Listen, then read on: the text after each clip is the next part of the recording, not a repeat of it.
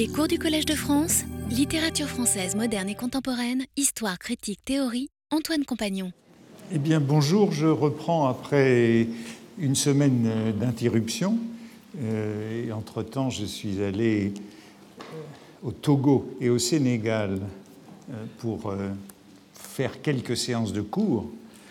Mais je ne suis jamais sorti du sujet. Non seulement j'ai parlé là-bas de la Grande Guerre et de la littérature, mais le premier matin, comme je me premier matin à Dakar, comme je me promenais euh, dans la rue, euh, avant de partir pour Saint-Louis, je suis tombé sur euh, ceci, qui est la statue du tirailleur sénégalais et du soldat français devant la gare qui est désaffectée de Dakar. Hein. C'est une allégorie de la fraternité d'armes entre ce soldat de l'infanterie coloniale et ce tirailleur euh, sénégalais. C'est une statue qui avait été, qui, était sur une, grande place de Dakar, qui a été retirée en 1983, mais remise en 2004 euh, devant la gare puisque c'est un, élément important de la mémoire euh, nationale, comme en France, hein, et la place s'appelle la place du tirailleur.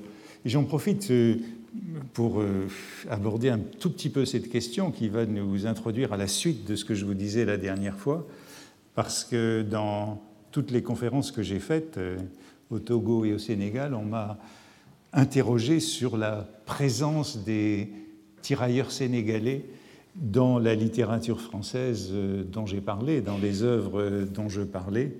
Et heureusement, j'étais préparé, j'avais des réponses à donner à cette, euh, à cette question qui, qui était importante pour mes, mes auditeurs. Hein.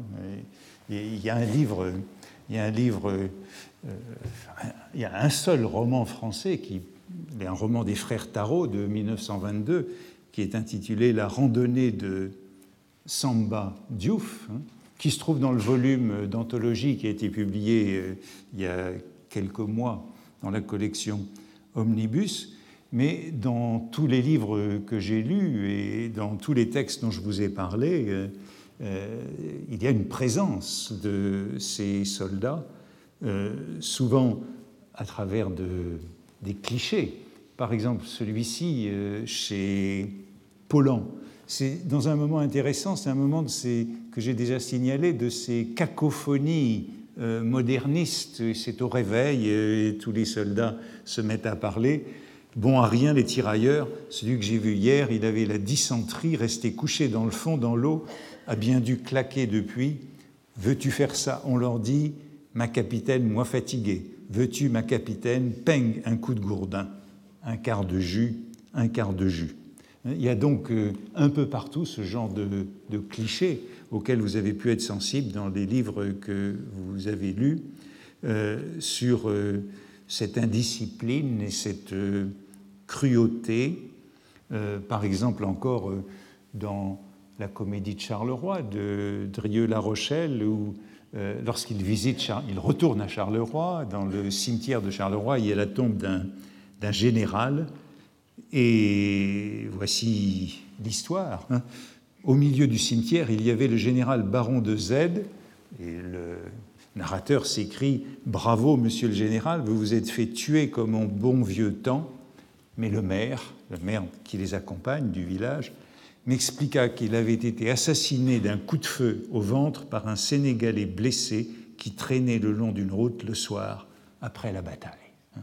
Il y a souvent cette image de l'indiscipline de ces soldats, mais aussi du courage, de la force. Ça, c'est dans le feu de Barbus, et c'est assez intéressant, puisque ça montre une assez grande confusion entre euh, tous les soldats euh, des, colonies. Dans le crépuscule, un piétinement roule, une rumeur, puis une autre troupe se fraye un passage, des tabors, hein, donc euh, des Marocains, mais on passe des Marocains aux Sénégalais sans transition. Ils défilent avec leurs faces bises jaune ou marron, leurs barbes rares ou drues frisées, leurs capotes vert jaune, leurs casques frottés de boue qui présentent un croissant à la place de notre grenade. Dans les figures épatées ou au contraire anguleuses et affûtées, luisantes comme des sous, on dirait que les yeux sont des billes d'ivoire et d'onyx. De temps en temps, sur la file, se balance plus haut que les autres le masque de houille d'un tirailleur sénégalais derrière la compagnie est un fanion rouge avec une main verte au milieu. C'est une sorte de mélange euh, de tous ces soldats pittoresques et un peu plus loin, il est question justement de leur courage. Hein. Ce sont les seuls euh, véritables soldats. On les regarde, on se tait, on ne les interpelle pas. Ceux-là, ils imposent et même font un peu peur. Pourtant, ces Africains paraissent gais et en train. Ils vont naturellement en première ligne. C'est leur place et leur passage et l'indice d'une attaque très prochaine. Quand on les voit, c'est qu'on va attaquer. Ils sont faits pour l'assaut. Eux et le canon 75, on peut dire qu'on leur y doit une chandelle. On l'a envoyé partout en avant dans les grands moments, la division marocaine. Ils ne peuvent pas s'ajuster à nous, ils vont trop vite et plus moyen de les arrêter. De ces diables de bois blond, de bronze et d'ébène, les uns sont graves, leurs faces sont inquiétantes, muettes, comme des pièges qu'on voit, les autres rient, leur rire teinte, tel le son de bizarres instruments de musique exotique, et montre les dents. Comme je vais parler du rire par la suite, qui sera l'objet du cours, le voici. Et on rapporte les traits de Bicot, hein, donc les soldats algériens, leur acharnement à l'assaut, leur ivresse d'aller à la fourchette, la baïonnette, leur goût de ne pas faire de quartier. On répète les histoires qu'ils racontent eux-mêmes volontiers et tous un peu dans les mêmes termes, avec les mêmes gestes. Ils lèvent les bras, camarades, camarades, non pas camarades. Ils exécutent la mimique de la baïonnette qu'on lance devant soi, hauteur du ventre, puis qu'on retire d'en bas en s'aidant du pied.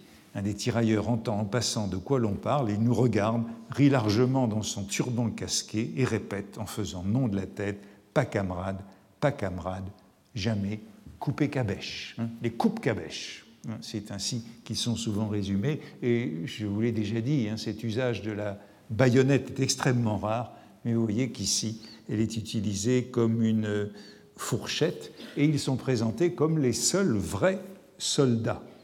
Nous, nous sommes des hommes. Et cette rencontre de la peur chez les Européens est assurément l'une des découvertes pour euh, ces tirailleurs. Et dans tous les livres, il y a au fond cette confusion entre admiration pour les vrais soldats et insistance euh, sur la différence. Quand on les voit, c'est le signe de l'attaque qui s'annonce. Ceci, c'est dans les croix de bois, hein, la même chose. Hein. Il y a les bicots qui sont Fim, explique Bouffiou, le Batelin en est plein, toute la division marocaine, donc c'est les signes de l'attaque, de même que les infirmiers, et un peu plus bas, toute une armée surgit de leurs paroles décousues, des cavaliers, des nègres, des aviateurs, des zouaves, du génie. Quand on les voit, c'est l'attaque, les brancardiers sont là. Et cette autre référence dans euh, les croix de bois de Dorgelès, derrière nous se dressaient les baraquements noirs d'une ambulance, et comme dépendance un verger de croix de bois, voilà les croix de bois, elles se tenaient rigides sur leur tertre, crayeux, bien alignés, éternellement prêtes pour la grande revue, et l'on avait plus loin couché les tirailloux, la tête vers la Mecque, veillés par l'étroite planchette taillée en ogive. C'est toujours euh, ce, cet euh, exotisme, ce pittoresque qui l'emporte dans euh, cette présentation hein, de ces tirailleurs marocains ou sénégalais ou des zouaves. Et on peut trouver rarement autre chose. Hein.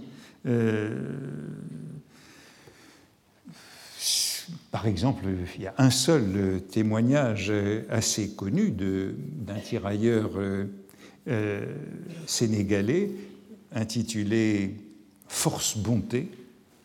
C'est une référence au grand livre du général Mangin, qui était encore colonel, La Force Noire, hein, juste avant la guerre. Euh, le colonel Mangin, devenu général à Verdun, euh, venait du, Soudan. C'est le type même de l'officier colonial qui avait participé à la mission Marchand, qui a été avec euh, Lyoté au Maroc. Hein, c'est lui qui reprend vers, Douaumont en octobre 1916 et qui était surnommé à Verdun le mangeur d'hommes pour son absence d'hésitation devant les, les, le nombre de, victimes des, assauts, par exemple, pour reprendre Douaumont.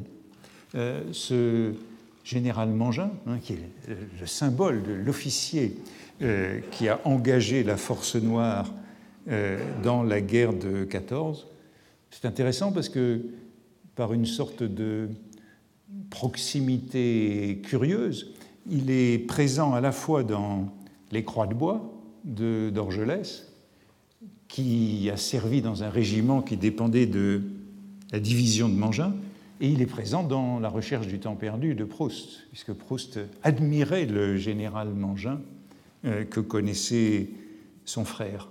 Euh, et je vous ai signalé que euh, Proust l'avait emporté contre d'Orgelès pour le prix Goncourt en 1919.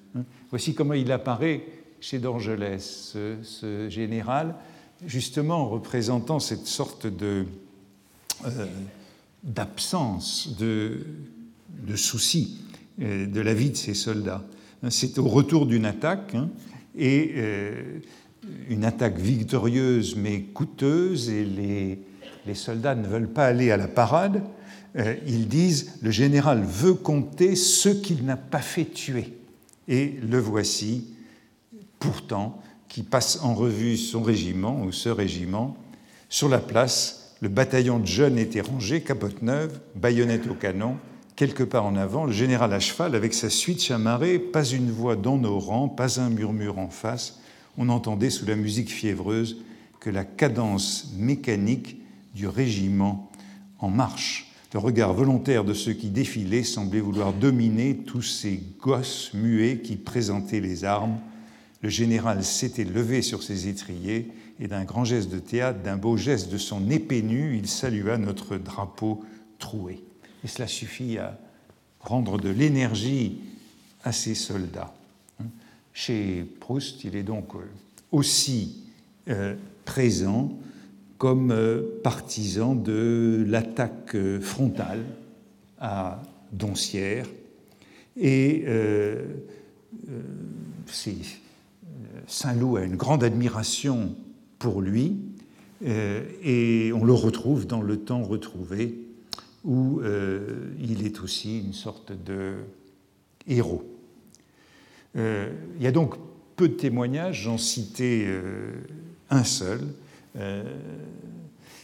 celui de ce Bakary Diallo, force bonté répondant à force noire.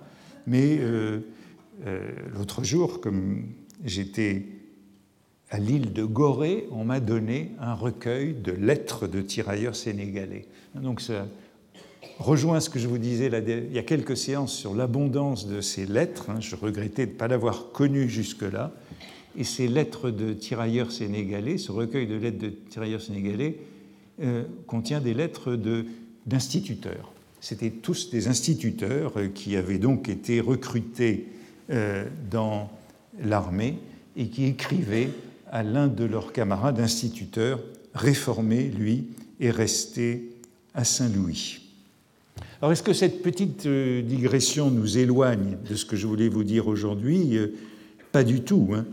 L'autre jour, je vous parlais de tous ces mots qui sont entrés dans la langue à l'occasion de la guerre, hein, et j'évoquais euh, la pagaille hein, qui s'est répandue euh, à partir de 1914, euh, les bourreurs de crâne, hein, autre expression répandue dans la guerre, et je crois que j'ai évoqué aussi à une occasion ou à une autre le, le barda. Eh bien, beaucoup de ces mots sont en effet entrés dans la langue française à partir de l'armée d'Afrique, à partir de l'armée coloniale. Dans le livre célèbre de, de Dosa sur l'argot de la guerre, publié en 1918, il y a une insistance sur tous ces mots qui viennent de l'armée d'Afrique. La spécialisation avait atteint son maximum dans l'armée d'Afrique, qui a apporté depuis la guerre aux troupes métropolitaines tant de mots inconnus à celle-ci et tirés en grande partie de l'arabe. Il y a beaucoup de mots qui se sont répandus en français euh, depuis l'armée d'Afrique et euh, à la faveur de la guerre. Et Albert Doza cite euh, le kawa, qui s'est substitué au jus hein, dans cette année, la guitoune, qui s'est substituée à la kanya, le bled, le kébour, toute une série de mots qui vient de ces troupes coloniales. Et voyez la suite, avant 1914, elle avait déjà vulgarisé le célèbre cafard.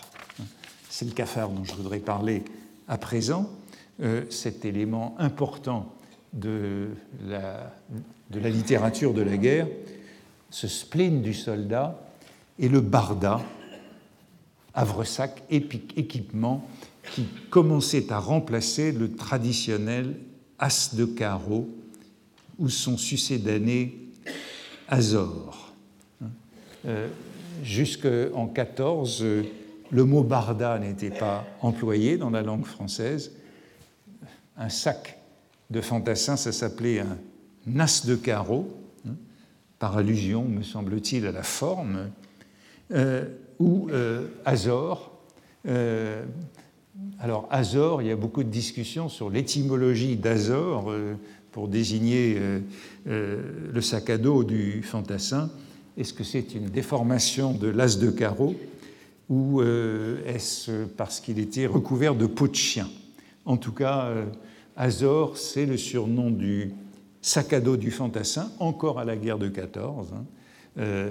vient Azor et d'un coup d'épaule, il fait remonter sur son sac, sur sa nuque. Donc, personnification du sac euh, sous le nom euh, d'Azor. Et on voit bien comment euh, Barda, venu d'Afrique, s'est donc substitué à Azor. Voilà l'étymologie de Barda dans le livre que j'ai déjà signalé la semaine dernière, il y a 15 jours, de Hainaut sur l'argot des tranchées. Hein. Barda, nous dit-il, viendrait de, l'italien barda, couverture de cheval. Hein à partir de ce sac de tirailleurs africains, mot des zouaves, hein, des soldats d'Afrique. Euh, dans le feu de Barbus, j'ai cité déjà il y a quelques séances un chapitre où les euh, soldats de l'escouade défont leur sac pour en comparer le contenu. Je crois que je le citais à propos des lettres. Eh bien, euh, on trouve cette phrase Déjà dix heures, les amis, dit Bertrand, le caporal, on finira de monter Azor demain, il est temps de mettre la viande en torchon. Azor est donc toujours écrit avec une majuscule, puisque c'est cette personnification du chien. Et cela me fait penser Thibaudet, puisqu'il y a quelques années, lorsque je travaillais sur euh, Thibaudet et que je publiais euh, la campagne avec Thucydide. Euh, Thibaudet qui a fait toute la guerre avec euh, le livre, euh, avec l'histoire de Thucydide et comparant la guerre du Péloponnèse et la guerre de 14, c'était l'un des livres qu'il avait dans, dans son sac à dos. Et voici les premières phrases de cette campagne avec Thucydide. Lorsque j'étais obligé de limiter ma bibliothèque à ce que peut recevoir un sac de soldats, trois livres me suffisaient. Six volumes qu'avec de la complaisance finissait par contenir Azor et son cortège de musettes. Un Montaigne, un Virgile, un Thucydide. Hein? Thibaudet a fait toute la guerre avec ces trois livres, Montaigne, Virgile et Thucydide, dans son sac Azor.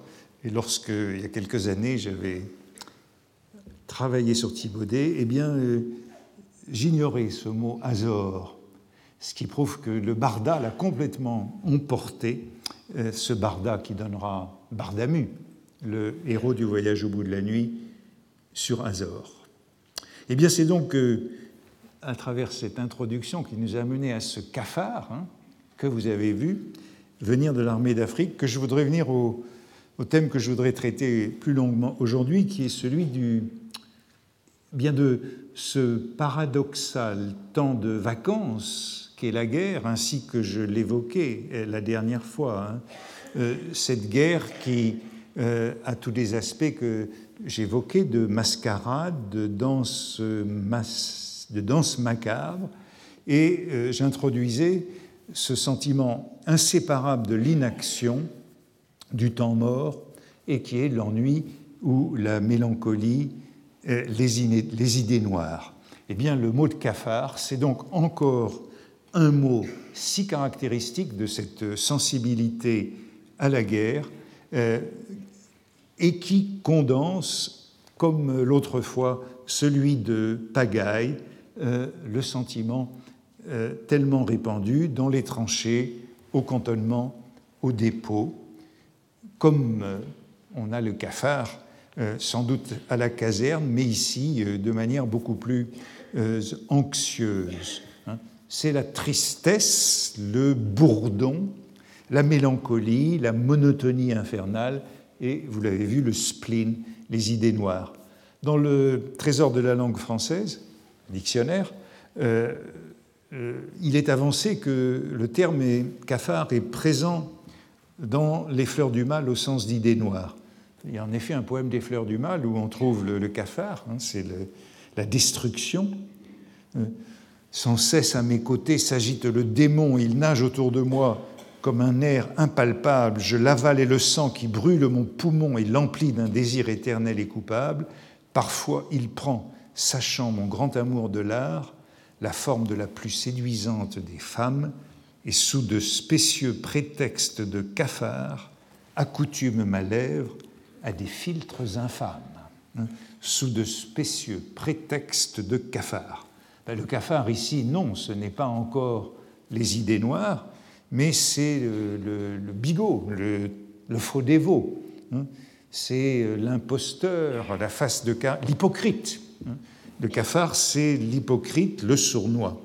Et en effet, on ne trouve pas le mot cafard en français euh, avant, euh, au sens d'idée noire, hein, au sens de mélancolie, avant la guerre. Hein. Euh, la diffusion du terme est bien contemporaine de la guerre.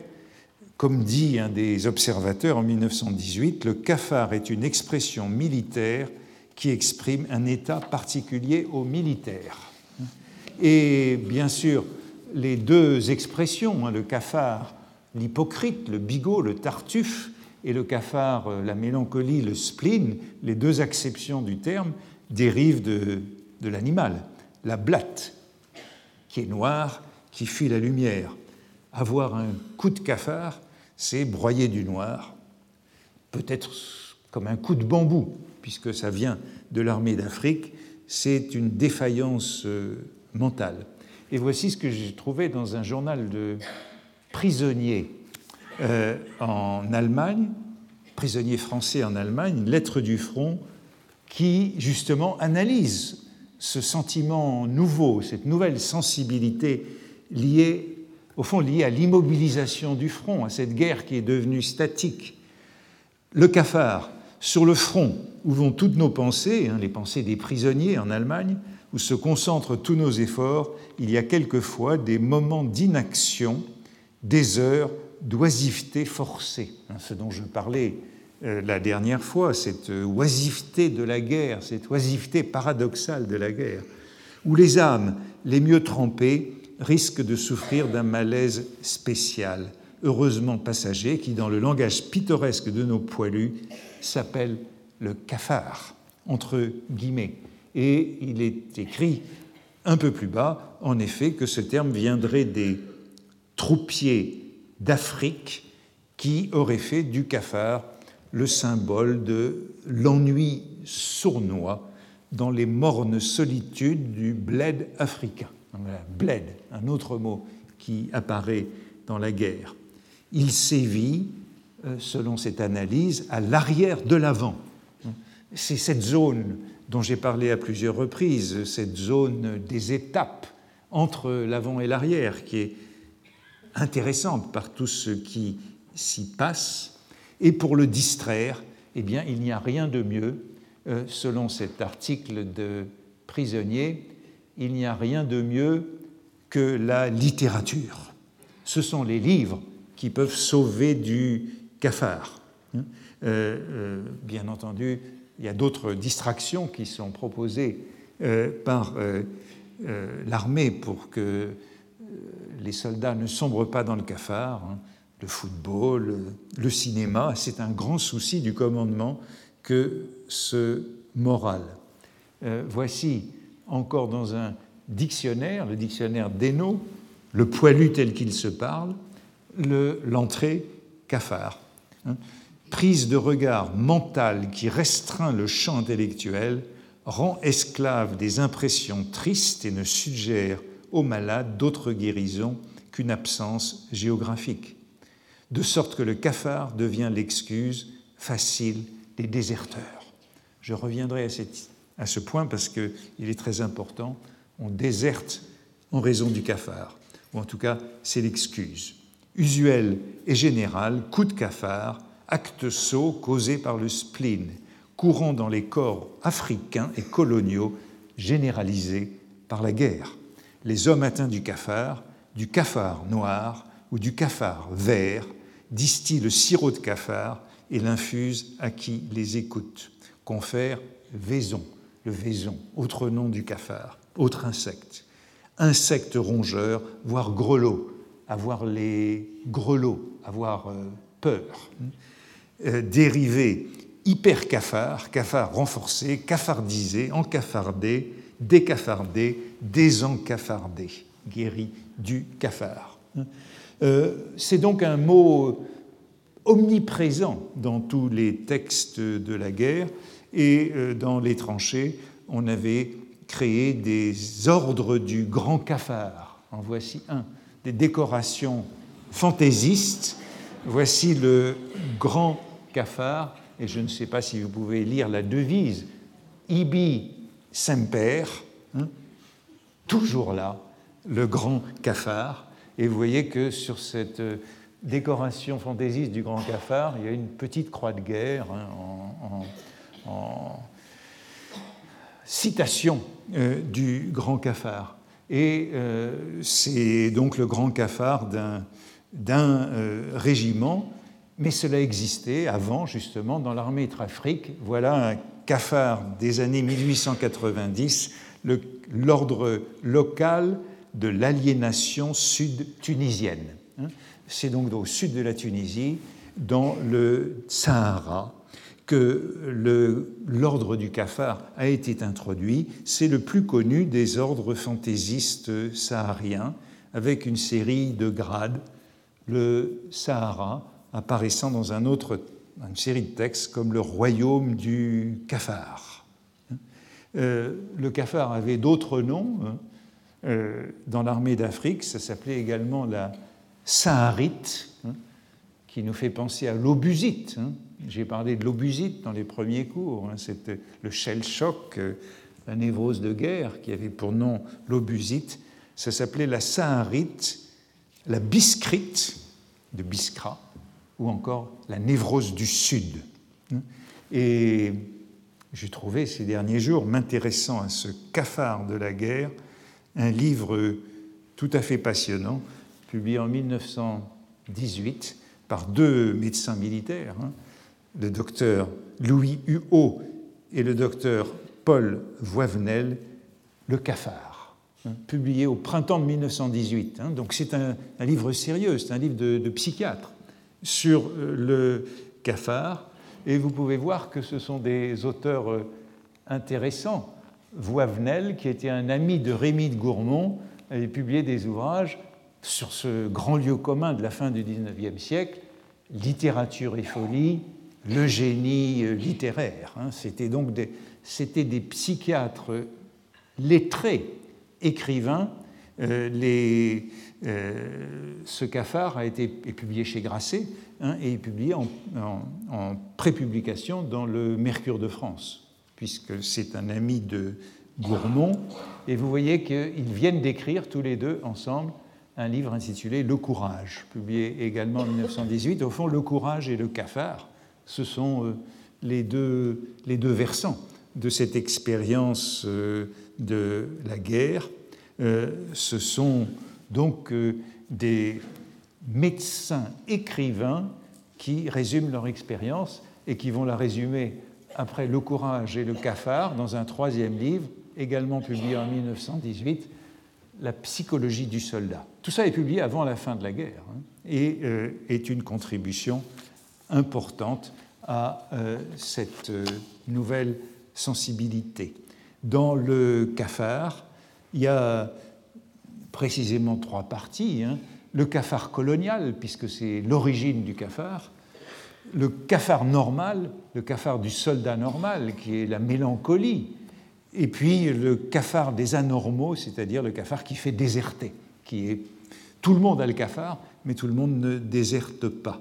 Et la question, euh, la question de cet ouvrage est celle de la réalité de l'existence du cafard comme entité morbide.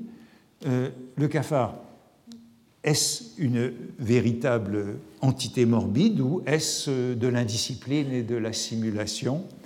Euh, Ces deux médecins sont en vérité tout à fait éclairés puisque contre la plupart des médecins militaires, il plaide pour euh, l'existence du cafard, disent-ils, qui est né en 1916 à la suite des séjours dans les tranchées. Hein, la vie de tranchée, dit-il, permet, disent-ils, permet à l'homme de tourner stérilement dans son moi comme un psychasthénique de se livrer à l'angoissante chasse des préoccupations familiales. Donc c'est cette nostalgie de la famille qui provoque le cafard, de devenir ce bourreau de soi-même dont parle la philosophie antique. Donc c'est une version de Léonto Timorouménos, baudelairien. Ils ont manifestement lu Baudelaire, et c'est le mot de spleen qui est tout le temps utilisé pour décrire ce cafard présenté comme euh, asthénie, hein, fatigue consécutive à l'immobilité. Et voici leur euh, diagnostic. Hein. Nous venons d'établir en gros la symptomatologie du cafard, état d'abord psychique puis organique, créé par la vie des tranchées, développé par la monotonie. Et dans tous les livres, on, l'avait déjà rencontré, y compris avec euh, Junger, qui parlait aussi de cette monotonie infernale de la guerre, hein, développée par la monotonie et surtout le surmenage émotionnel, laissant d'abord apparaître la tristesse, les obsessions nostalgiques, familiales, professionnelles.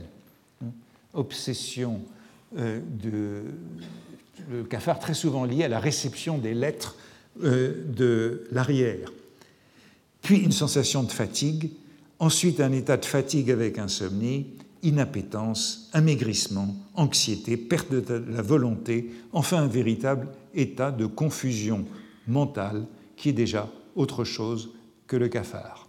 Et au fond, il y a deux versions du cafard normal qu'ils étudient.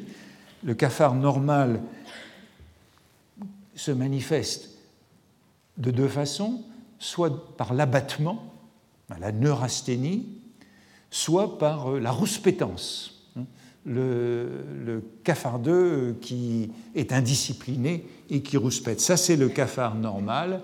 Enfin, il y a le cafard anormal qui conduit à faire des bêtises, c'est-à-dire à déserter. Euh, et ces psychiatres sont les premiers à avoir décrit ce qu'ils appellent cette peur morbide acquise chez les combattants, qui les rend très compréhensifs comme experts auprès des conseils de guerre. Hein.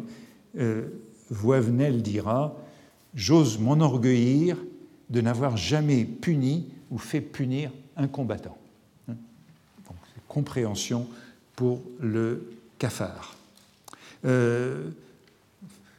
selon eux, ce cafard a toujours existé et ils prennent comme exemple d'un cafard antique celui d'Achille dans l'Iliade, guerrier boudeur, hein, toujours prêt à se retirer dans sa tente, hein, guerrier cafard normal euh, d'Achille.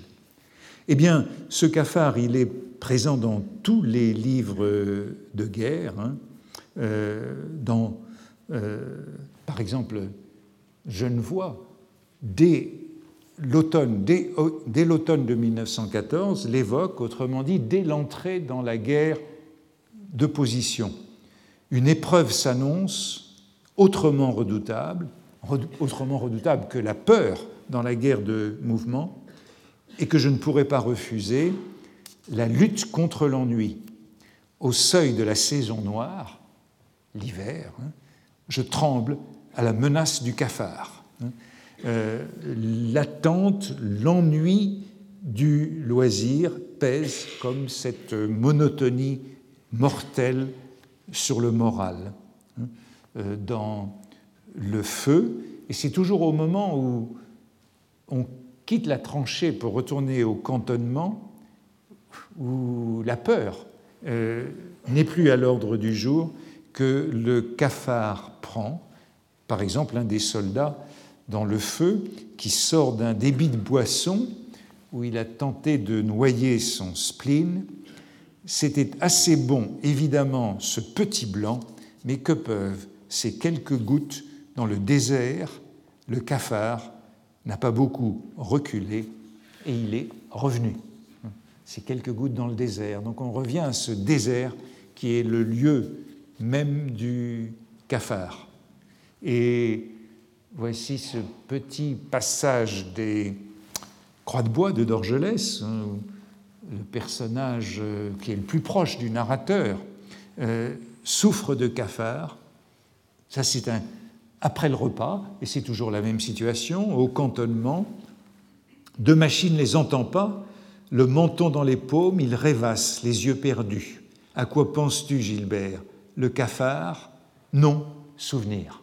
Mais le cafard, c'est les souvenirs, précisément, c'est la nostalgie euh, de, de la vie, de l'autre vie.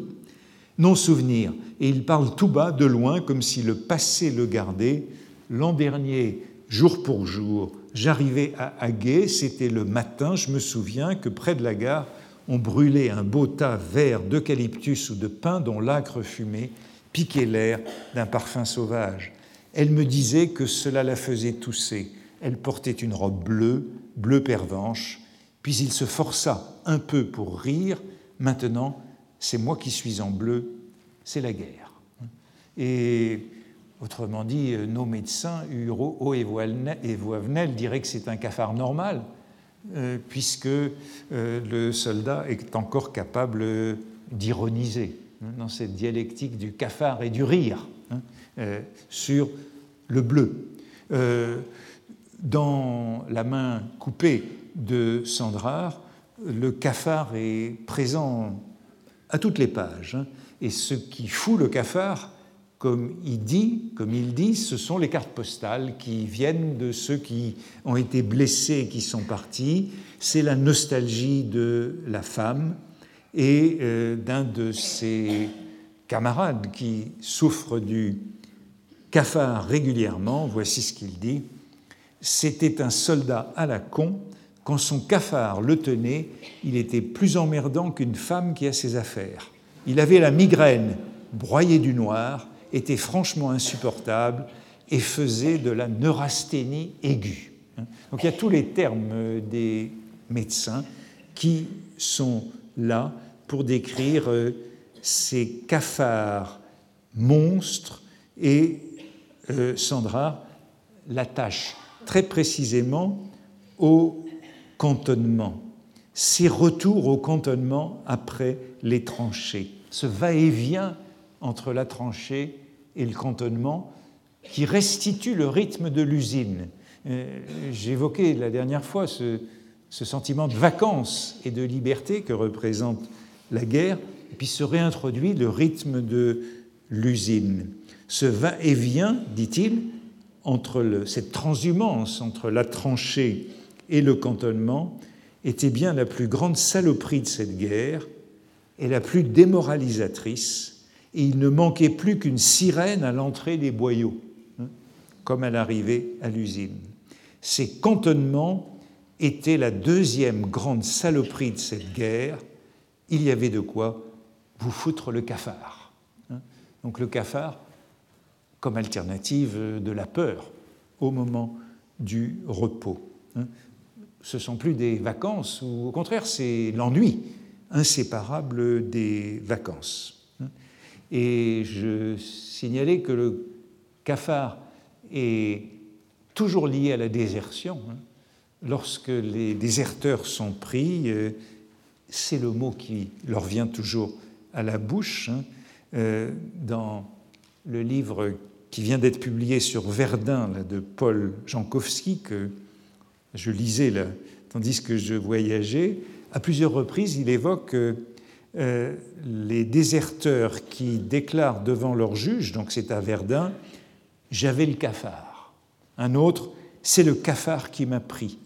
Et en 1916, contrairement à 1914, le cafard est, par les experts, tels que les médecins que je citais tout à l'heure, considéré comme une circonstance atténuante. Hein, euh, le cafard est vu avec beaucoup de compréhension de la part euh, d'officiers et de juges qui ont eux-mêmes connu le cafard, puisque le cafard affecte aussi les généraux. Hein. Euh, et voici ce que disent les médecins, hein, ces médecins qui étudient si attentivement ce cafard. Le cafard anormal, donc on est sorti du cafard normal comme mélancolie, l'anormal asthénique réagit par la fugue, la fugue positive quand il s'enfuit de l'armée, et vous remarquez qu'ils utilisent le mot de fugue et non de désertion. Hein. Jamais, ils évitent ce mot de désertion. Euh, euh, la fugue positive quand il s'enfuit de l'armée, la fugue négative quand il ne suit pas son régiment dans sa marche en avant. Dans les deux cas, il est inculpé de désertion, d'après les articles 231, 232, 234 du Code de justice militaire, ou d'abandon de poste. Si c'est un homme intelligent, c'est, dans la majorité des cas que nous avons vus, le psychasthénique proprement dit, qui ne peut résister à sa nostalgie, nostalgie donc, et sachant qu'il commet une faute, part quand même ou ne suit pas sans volonté devant l'obsession. C'est donc une maladie de la volonté qui est ainsi étudiée. Et voici pour cette compréhension hein, les commissaires du gouvernement près les conseils de guerre et les avocats combattants, après trois ans et demi, connaissent bien ces cas. Ils nous demandent de les examiner. La punition est légère et sur nos avis, ces hommes sont employés dans des postes où l'existence peu fatigante et peu compliquée leur permet de vivre sans ou avec le minimum de réactions morbides. C'est donc, c'est donc ce qui m'a au fond permis de comprendre que dans, dans, la plupart des romans de guerre, euh, il y ait autant de compréhension à l'égard des déserteurs. Hein. Je crois que je vous l'avais, j'avais déjà signalé, lorsque lorsque les scènes de désertion sont signalées, aussi bien chez Barbus que d'Orgelès et dans tous les autres, il y a beaucoup de compréhension pour le déserteur. Euh, cette euh, désertion qui est attribuée au cafard chez des soldats qui, comme disent ces deux médecins, en dehors des fugues, font leur devoir. Donc ils sont pris de fugues auxquelles ils ne peuvent pas résister. Si on suit ce mot cafard dans la langue française et dans la littérature française après la guerre, puisque je disais qu'il est apparu là, ben j'étais frappé d'observer que tous les, anciens, anciens combattants devenus écrivains l'utilisent. Bernanos, Duhamel, Monterland, Céline dans Le voyage au bout de la nuit, Roger Martin Dugard, Vercel dans Capitaine Conan, Aragon, c'est un mot, tous les écrivains n'ont pas fait cette guerre, ne sont pas anciens combattants, mais c'est un mot dans l'entre-deux-guerres qui est immensément présent dans la littérature française. Et je donnerai ce, cet exemple encore qui vient de euh, Jules Romain dans euh, Verdun, hein, dans euh, Les hommes de bonne volonté, hein, conversation entre deux officiers. Le premier jour de Verdun, ils sont isolés dans un trou d'obus et ils conversent. J'ai lu, dit l'un, plusieurs livres sur la mort ces temps-ci. Vous en avez de bonnes. Je lis beaucoup. Je n'ai jamais tant lu de ma vie. C'est encore ce qui me défend le mieux contre le cafard. Et il y a toujours cette occupation contre le cafard. Possible, mais des bouquins sur la mort, comme si on n'avait pas déjà assez d'occasions d'y penser comme ça. On dirait tout de même que ça tape un peu moins fort. Vous ne trouvez pas en sentant causer. En fait de lecture, à votre place, j'aimerais encore mieux les histoires de petites femmes. Vous savez, mon commandant, on s'en fatigue. J'avais commencé par lire beaucoup de romans policiers, à la fin c'est la barbe. Le seul avantage, c'est qu'ils coûtent moins cher. Moi, ce qui me distrait le mieux, c'est quand j'ai à réfléchir. L'autre jour, ma belle-sœur m'a envoyé La mort de Materlinck. C'est très profond, très étudié. Et que ça nous reconduit à la lecture et à ces lectures sur la mort et euh, m'introduit aussi au second sujet que je voudrais aborder après le cafard, hein, lié à ce régime de la vacance dans la guerre, et qui est un peu l'anti-cafard, hein, contraire du cafard, qui est euh, le rire, le rire de la tranchée et le rire du cantonnement. Le remède du cafard, selon les médecins, euh, c'est le rire. Parmi ceux qu'au tranché, disent-ils, j'ai vu joyeusement, joyeusement jouer au bouchon entre deux bombardements, se trouver, je vous l'assure, des esprits très remarquables. Hein. Jouer au bouchon contre la peur ici, ou contre le cafard, euh, ça rejoint ce que je décrivais la semaine dernière, ou il y a 15 jours plutôt, comme la mascarade. Hein. Aujourd'hui, disent-ils, le poilu accepte les événements comme ils viennent. Le combattant se défend admirablement par des occupations qui vont de l'enfantin jeu du bouchon aux thèses de la Sorbonne. Hein. Et on peut penser à toutes ces thèses de Sorbonne écrites entre 14 et 18 euh, dans les tranchées et au cantonnement. Je citais euh, Thibaudet les 30 ans de vie française sur euh, Maurras, Barrès et Bergson, hein, ces milliers de pages écrits au bord des tranchées. Hein. C'est la même chose que jouer au bouchon, faire une thèse, et les médecins évoquent aussi tous ces objets, ces objets sur lesquels les historiens se penchent aujourd'hui, ces objets sculptés dans cette culture de guerre, tels que ces médailles que je vous montrais tout à l'heure, euh, ces objets qui visent à euh, tromper le cafard. Le cafard est donc opposé au rire, au jeu, et euh, c'est Hervier qui nous parlait la dernière fois de cette dimension de, jeu de la guerre de tranchées entre les Anglais et les Allemands en l'occurrence, c'est cette dimension de jeu et d'enfantillage. Elle est présente euh, partout. Euh, c'est le rire contre le cafard comme une sorte de retour en enfance. Par exemple, chez Paulan, dans le guerrier appliqué, et je vous disais que je crois que je vous l'ai déjà raconté, dans le guerrier appliqué de Paulan, dans les tranchées, on joue aux cartes ou à saute-mouton, ce qu'il appelle le caricoco. Par la légèreté qui en résultait à l'égard des liens consacrés, donc cette guerre qui dissout les liens consacrés, la guerre était pour nous pareille à une enfance. Le rire, donc. Les livres de guerre paradoxalement encore, ce sont des livres où on rit beaucoup. J'évoquais la dernière fois ces intervalles carnavalesques, mais il y a ce rire de la vie au bord de la mort, euh, ce rire jaune aussi. Euh, c'est encore chez Paulan un personnage qui dit au moment d'attaquer Après tout, on ne risque guère que de mourir.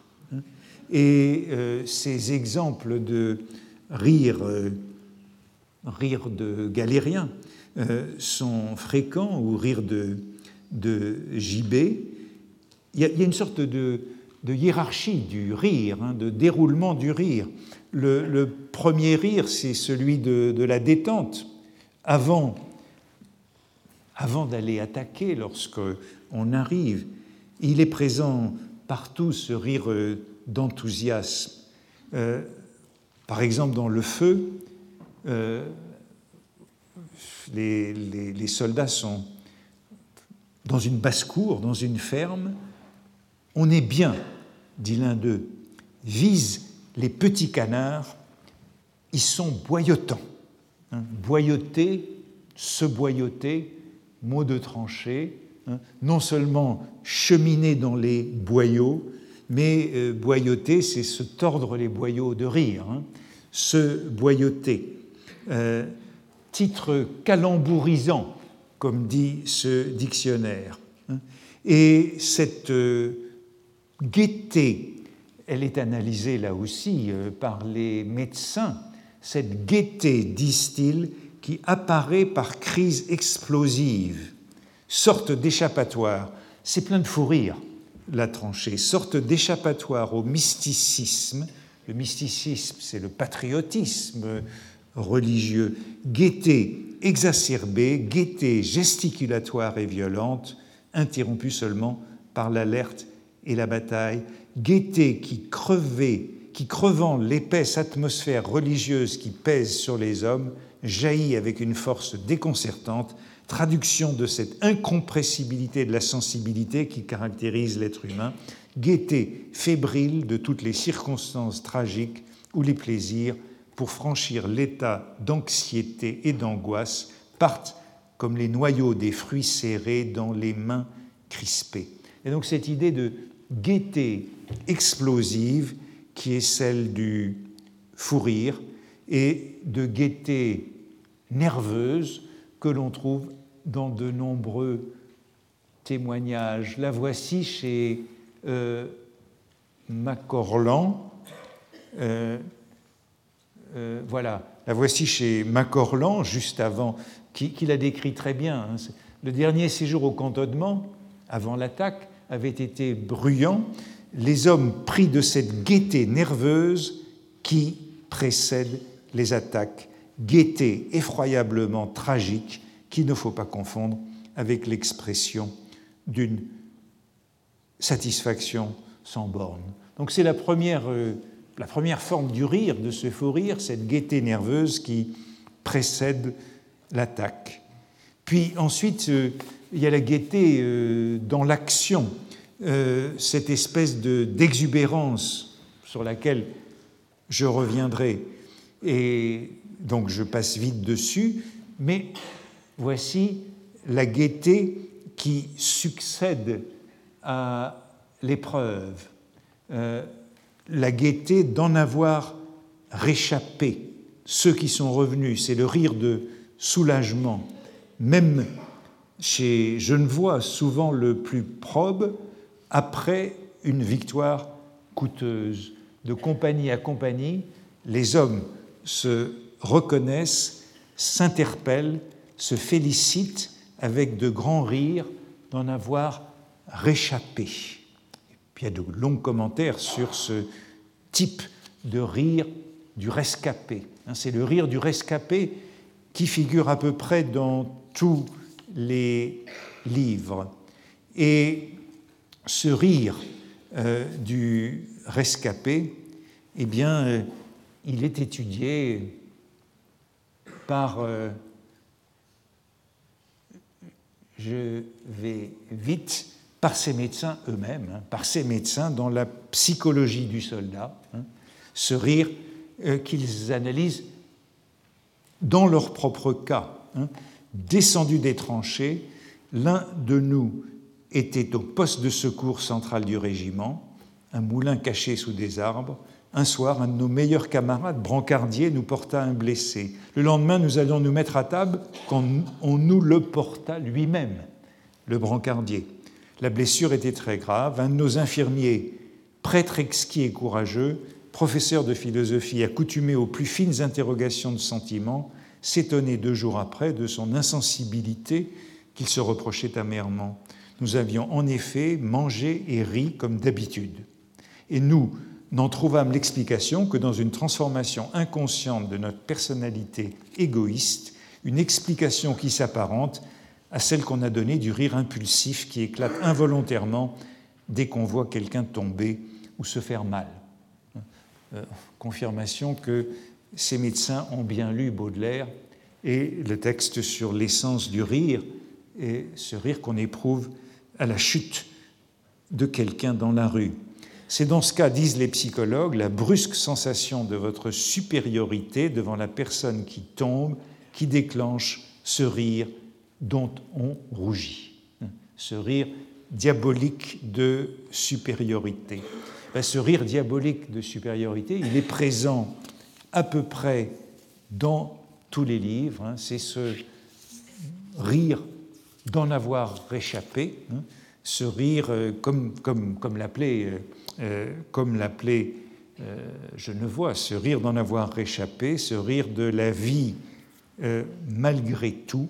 Et il y en a de très beaux épisodes dans le livre de Genevois où lui-même et l'un de ses camarades sont pris d'un terrible fou rire le jour où ils se retrouvent en pleine campagne dans un lit pour la première fois depuis longtemps. Cette fois, nous avions des draps, un vrai lit, un lit complet. Nous allons nous fourrer entre deux draps, déshabillés en chemise, rien qu'avec nos chemises. Je regarde Porchon du coin de l'œil. Il a une bonne figure attendrie et souvent il se tourne vers moi, met la main sur mon épaule et me regardant bien en face, à larges yeux affectueux, il dit chameau. Et tout cela déclenche un, énorme rire, un fou rire, hein. et nous rions aux éclats, nous disions avec enthousiasme en phrases burlesques, en plaisanteries énormes, dont chacune provoquait à nouveau des rires qui n'avaient pas de fin, si bien qu'ils ameutent les gens chez qui ils logent, et ça donne lieu à une grande scène de fou rire. Donc le rire est présent, le rire est présent souvent. Il y a un mot pour le désigner qui euh, est celui de rigolade. La rigolade, c'est celui qu'on trouverait de la manière la plus courante. Il abonde dans beaucoup de ses livres. C'est une tendance à l'éclat de rire général, au fou rire, et de la même façon que je signalais que le mot cafard, comme le mot pagaille la dernière fois, est entré massivement dans la littérature après la guerre, on peut signaler que le mot rigolade est un, par exemple, c'est un mot qui c'est un mot qui figure 16 fois dans le voyage au bout de la nuit, 17 fois dans Mort à crédit de Céline. Céline, d'un bout à l'autre, utilise ce mot, mais c'est un mot qui figure dans toute la littérature de l'entre-deux-guerres de ces anciens combattants. Enfin, la dernière forme du rire que je voudrais évoquer, c'est l'humour noir. C'est l'humour noir, terme inventé par Breton dans son anthologie de l'humour noir publiée en 1940, hein. mais cela permet justement de montrer que euh, le surréalisme n'a pas été euh, aussi, euh, comment dire, isolé de cette réaction à la guerre. Hein. cet humour noir, c'est l'humour du gibet. Hein. et dans l'anthologie de l'humour noir de Breton, la référence est faite à, à Freud. Et à Freud qui précisément a révisé sa conception de l'humour après la guerre. Hein. Le texte de Freud sur le mot d'esprit daté de 1905, mais Freud écrit après la guerre, et on a vu comment la guerre avait transformé sa conception de, euh, de, la, topique euh, de l'inconscient. Et après la guerre, il révise cette conception et décrit l'humour comme une réaction de défense. Et le modèle de cette réaction de défense, pour Breton, c'est son ami euh, Jacques Vacher, en quelque sorte la muse du surréalisme qu'il avait connu à Nantes, à l'hôpital. C'est lui qui est au fond euh, l'inventeur de cet humour corrosif de euh, la tranchée. Et voici ce qu'en écrit Breton dans l'anthologie de l'humour noir. À la désertion à l'extérieur en temps de guerre, une référence à cette désertion provoquée par le cafard, Vacher oppose une autre forme d'insoumission qu'on pourrait appeler la désertion à l'intérieur de soi-même. La désertion à l'intérieur de soi-même, c'est cet euh, humour noir qui montre que finalement la guerre est quand même présente euh, chez Breton à travers euh, ce que, Vacher appelle encore ce sens de l'inutilité théâtrale de tout, sorte d'humour désespéré euh, comme réaction à ce cafard.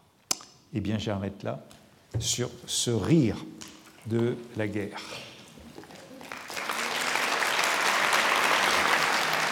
Retrouvez tous les contenus du Collège de France sur www.colège-2-france.fr.